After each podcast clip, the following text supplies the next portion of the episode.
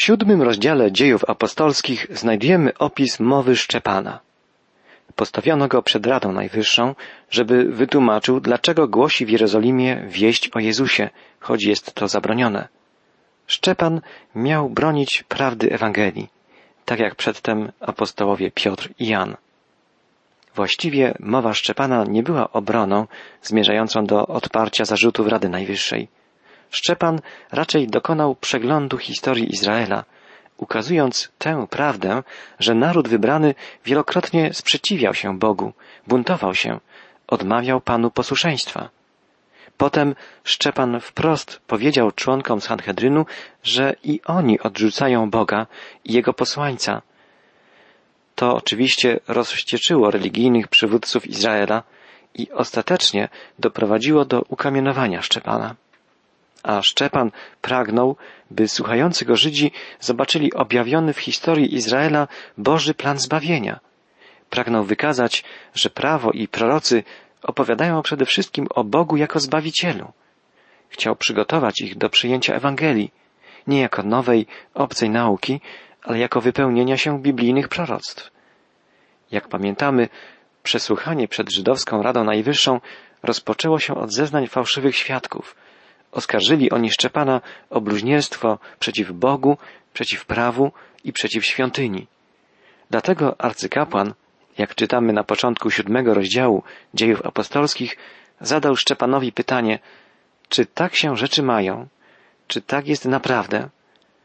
I Szczepan rozpoczął swoją mowę, zwracając się do członków Rady i starszyzny Izraela, wysłuchajcie mnie, dostojni bracia i ojcowie.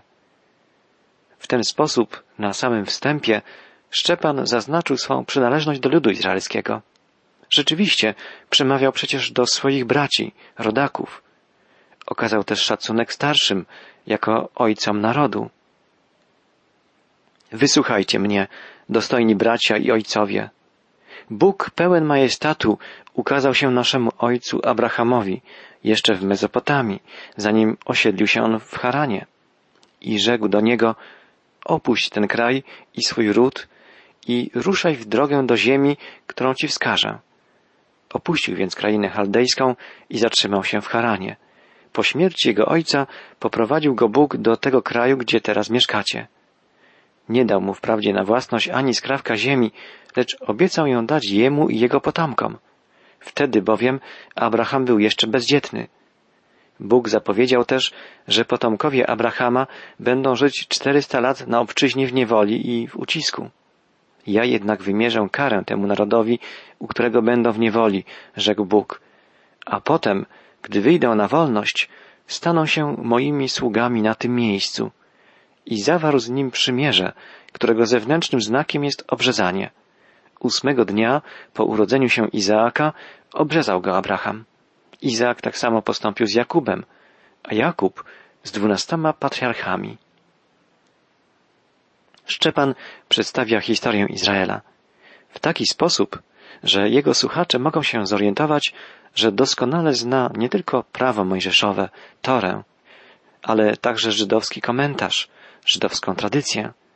Szczepan powołuje się bowiem na wiele miejsc biblijnych, ale wspomina też o dodatkowych faktach znanych z żydowskiego przekazu tradycyjnego. Swoim oskarżycielom przedstawia Szczepan dwie wielkie prawdy. Przede wszystkim ukazuje Boga w całej Jego niezależności i wolności. Nie może zresztą być inaczej, skoro całkowicie opierał się Szczepan na Piśmie Świętym. Mówi, Bóg chwały ukazał się ojcu naszemu Abrahamowi. Tak brzmi początek mowy Szczepana. Abraham żył wówczas jeszcze w Mezopotamii, a więc w kraju pogańskim. Nie miał żadnej zasługi, która skłaniałaby Boga do ukazania się właśnie jemu. Bóg dokonał wolnego wyboru. Pochwycił Abrahama spośród innych i w swojej łasce zapoczątkował tym historię Izraela. Duma Żydów nie jest więc niczym uzasadniona, tłumaczy Szczepan. I trafia tu w bardzo czuły punkt, który stanowi źródło wybuchającej przeciwko niemu złości. To fałszywa duma każe Żydom oburzać się i sprzeciwiać wezwaniu do nawrócenia. W tym samym kierunku pójdą później rozważania apostoła Pawła, który słuchał tej mowy Szczepana. Był tam obecny. O całej dalszej historii Izraela decyduje władza Boga, który, dając obietnicę Józefowi, a potem Mojżeszowi, nie przestaje być wolny w swoim działaniu i zbawieniu. Nie Szczepan więc bluźni przeciwko Bogu, ale jego oskarżyciele, którzy chcą Bogu odmówić wolności działania i potęgi łaski, jaki na nowo okazał, posyłając Jezusa. W ten sposób Szczepan, rzeczywiście pełen mądrości i ducha, nadaje swojej obronie wielką głębię i wydobywa z niej samą istotę rzeczy. Nie czyni tego własnymi słowami, ale wyłącznie za pomocą słów Biblii i ufa, że jego sędziowie zrozumieją to. Jako drugi nurt całej historii Izraela ukazuje teraz Szczepan sprzeciw wobec wolności i łasce Boga, ujawniony w pełni w odrzuceniu Jezusa. Ci, których czczono jako patriarchów, byli zazdrośni o Józefa, o człowieka, z którym był Bóg i przez którego dokonał wielkich czynów, jakie stały się ratunkiem dla Jakuba i jego synów w czasach głodu. Dopiero jednak za drugim razem bracia poznali Józefa. Czytamy o tym w dalszej części mowy Szczepana, od wiersza dziewiątego. Synowie Jakuba, zazdrośni o Józefa, sprzedali go w niewolę do Egiptu, ale Bóg go nie opuścił i wyratował ze wszystkich niebezpieczeństw. Obdarzył go też wdziękiem i mądrością, czym ujęty faraon, władca Egiptu, mianował go namiestnikiem państwa i zarządcą całego dworu. Gdy w całym Egipcie i Kanaanie nastała wielka klęska głodu, naszym praojcom zabrakło żywności. Jakub dowiedział się, że w Egipcie jest dość zboża i posłał tam po raz pierwszy swoich synów. Za drugim razem Józef dał się poznać swoim braciom. W ten sposób faraon dowiedział się o pochodzeniu Józefa. Józef, o którym mówi Szczepan, mąż, z którym był Bóg i przez którego Bóg dokonał wielkich czynów, to postać Starego Testamentu zapowiadająca Mesjasza, Jezusa. Józef stał się ratunkiem dla Jakuba i jego synów, a więc dla całego Izraela. Tak Jezus Chrystus, Mesjasz Zbawiciel, jest ratunkiem dla wszystkich wierzących. Szczepan chce uświadomić słuchaczom niebezpieczeństwo odrzucenia Bożego zbawienia, Bożego Zbawiciela. I tu, drogi przyjacielu, zadajmy sobie pytanie, czy rozumiemy Boży plan zbawienia, objawiony nam w Piśmie Świętym? Czy nie grozi i nam, tak jak tamtym ludziom, odrzucenie Bożego ratunku, odrzucenie jedynego Zbawiciela, Bożego Syna, Jezusa Chrystusa? Czy przyjąłeś Jezusa, drogi przyjacielu? Czy zmienił On i zmienia Twoje serce, Twoje życie? Wróćmy do opowieści siódmego rozdziału Dziejów Apostolskich. Szczepan pragnie ukazać na podstawie Pisma Boży plan zbawienia. Chce uświadomić słuchaczom niebezpieczeństwo odrzucenia Zbawiciela.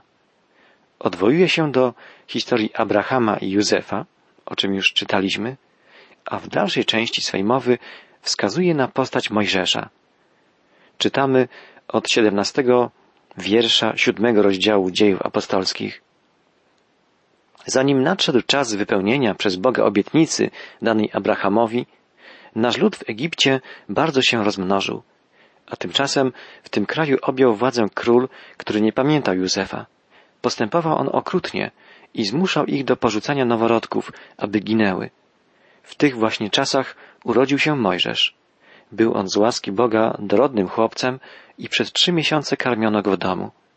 Potem, gdy go porzucono, znalazła go córka faraona i wychowała jak własnego syna.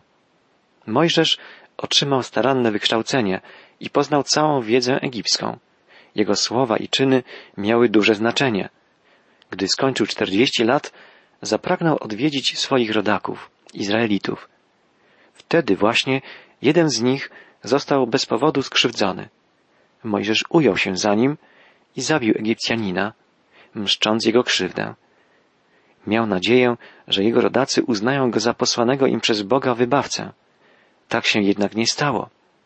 Następnego dnia zobaczył, jak biło się dwóch Izraelitów. Próbował ich pogodzić.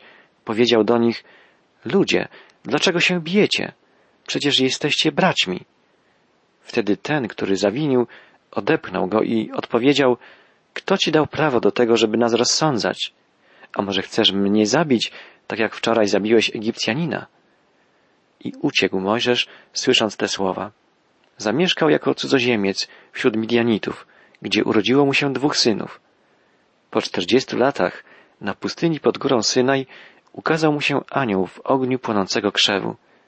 Mojżesz zdziwił się, kiedy zobaczył to zjawisko. Podszedł bliżej, aby się dokładnie przyjrzeć, i wtedy usłyszał głos Pana. To ja, Bóg twoich praojców, Bóg Abrahama, Izaaka i Jakuba. Przerażony Mojżesz nie miał odwagi dłużej się temu przyglądać. Pan zaś rzekł do niego: zdejmij z nóg sandały, bo miejsce, na którym stoisz, jest ziemią świętą. Już dosyć napatrzyłem się na niedolę mojego ludu w Egipcie. Usłyszałem ich skargi i przyszedłem ich uwolnić. A teraz chodź, poślę cię do Egiptu. Bóg, objawiając się w płonącym krzewie, posłał więc Mojżesza jako wodza i wybawcę. Właśnie Mojżesza, którego Izraelici nie uznali. Powiedzieli mu przecież, że nie ma prawa ich rozsądzać. To on wyprowadził ich z niewoli. On dokonywał cudów i znaków w Egipcie nad Morzem Czerwonym, a potem przez czterdzieści lat na pustyni. Ten sam Mojżesz powiedział do Izraelitów: Pan powoła spośród waszych braci proroka, tak jak powołał mnie. A gdy lud zgromadził się na pustyni, to Mojżesz był pośrednikiem między przemawiającym na górze Synaj aniołem a naszymi ojcami. On też otrzymał i nam przekazał słowa, które darzą życiem. Nasi praojcowie nie chcieli go jednak słuchać. Odtrącili go i zatęsknili za Egiptem. Szczepan dwukrotnie w tym fragmencie swej mowy podkreśla, że Izraelici odrzucili Mojżesza. Czytaliśmy: sądził, że bracia zrozumieją, iż Bóg przez jego ręce daje im wybawienie, ale oni nie zrozumieli. Teraz także przywódcy ludu nie uznają i zapierają się Jezusa, który został posłany braciom na ratunek. O tym chce powiedzieć Szczepan. Rzekomo bluźnierca ukazuje całą wielkość Mojżesza. Zarazem jednak ukazuje też całą niepojętą, pełną winy krnąbrność Izraela, który wewnętrznie, czyli w sercu, zwraca się ku Egiptowi. Chce tam wrócić i duchowo rzeczywiście wraca, oddając się w służbę bożkom. Przeciwnikiem Mojżesza jest nie Szczepan, nie Jezus ani jego Kościół, ale sami Izraelici. Szczepan, podobnie jak apostoł Piotr, przypomina słowa Mojżesza: proroka jak ja wzbudzi wam Pan. I sprzeciw Izraela wybucha znowu ostrym płomieniem wrogości skierowanej przeciwko temu niezwykłemu posłańcowi, prorokowi, jaki zjawił się przed nimi w osobie Jezusa, ten, którego zapowiadał Mojżesz.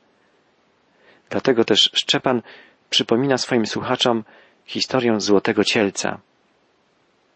Czytamy dalej od wiersza czterdziestego.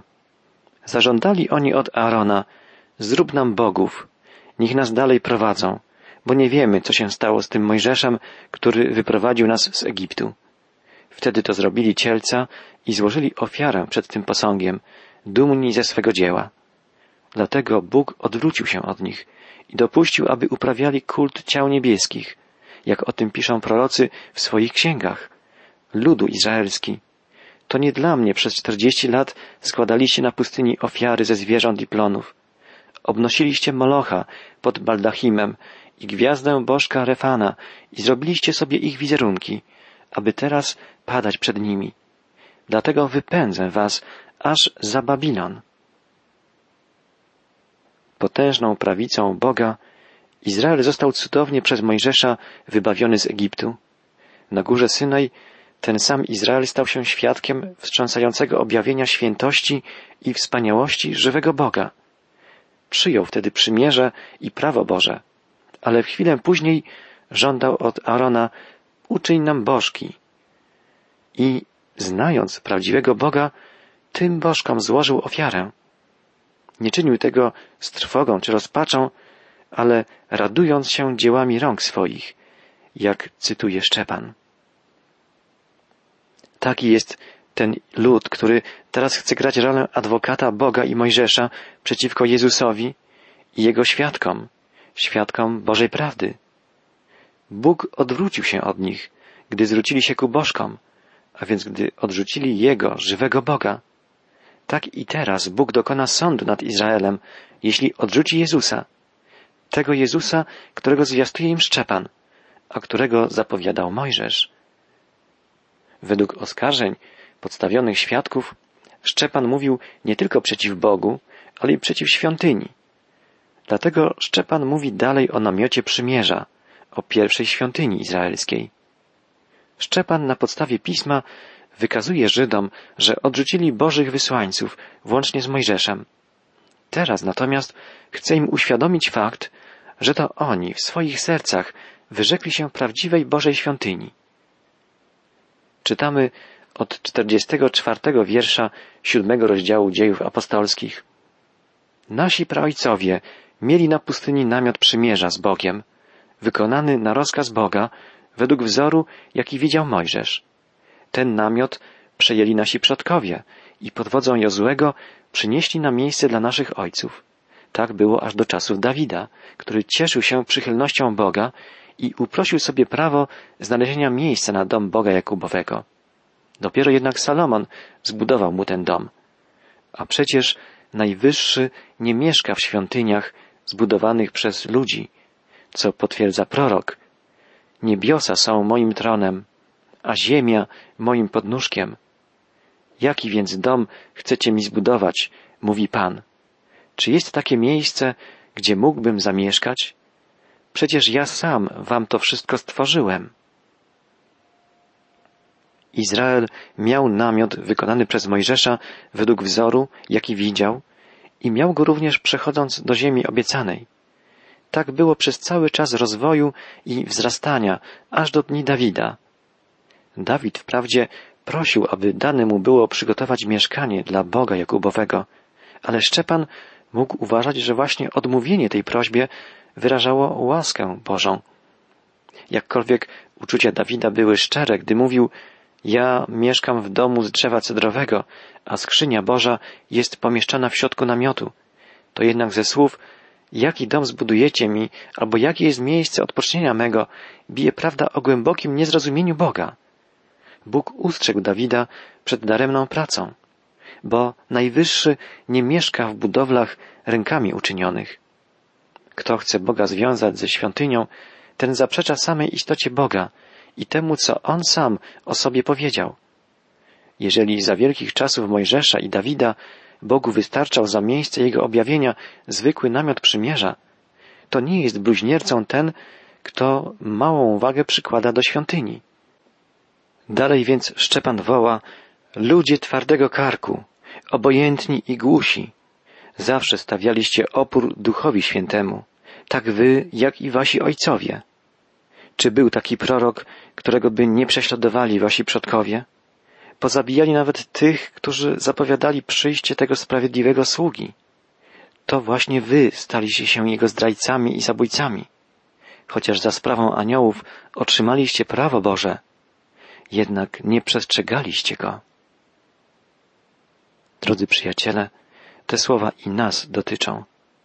Jest to właściwe naszej naturze, że zamiast odczytywania Bożej woli i życia w posłuszeństwie i zaufaniu Bożemu Słowu, uciekamy w powierzchowną religijność, w pobożność form, obrzędów i rytuałów. A Bogu chodzi o przemianę naszego serca. Bóg pragnie, by miłość Jezusa zmieniła nas tak bardzo, żeby zanikał nasz egoizm i nasza pycha i żeby mógł w nas poprzez Ducha Świętego przebywać i działać On, żywy Bóg.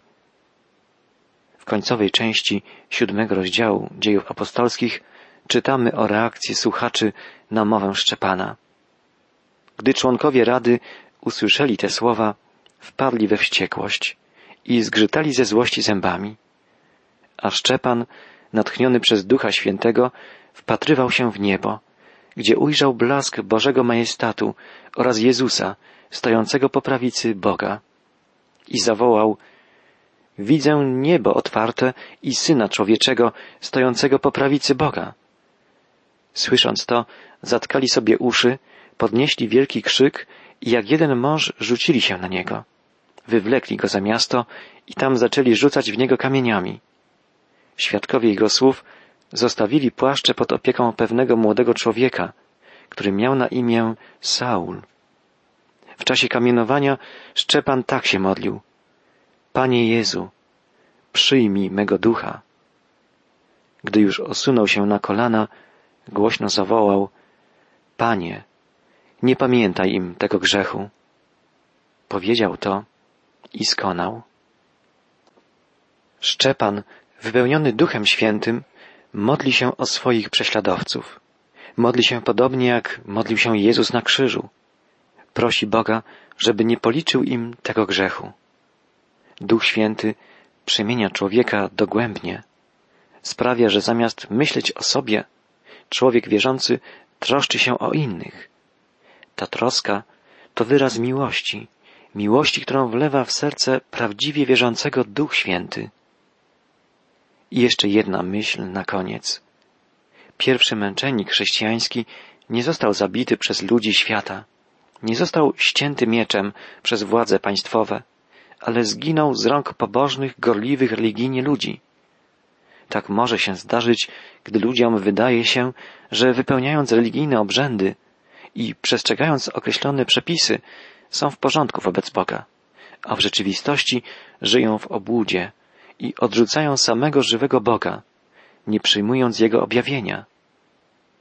Bóg oczekuje od nas posłuszeństwa, zaufania Jego słowu i ciągłego szukania Jego woli, otwarcia się na Jego działanie.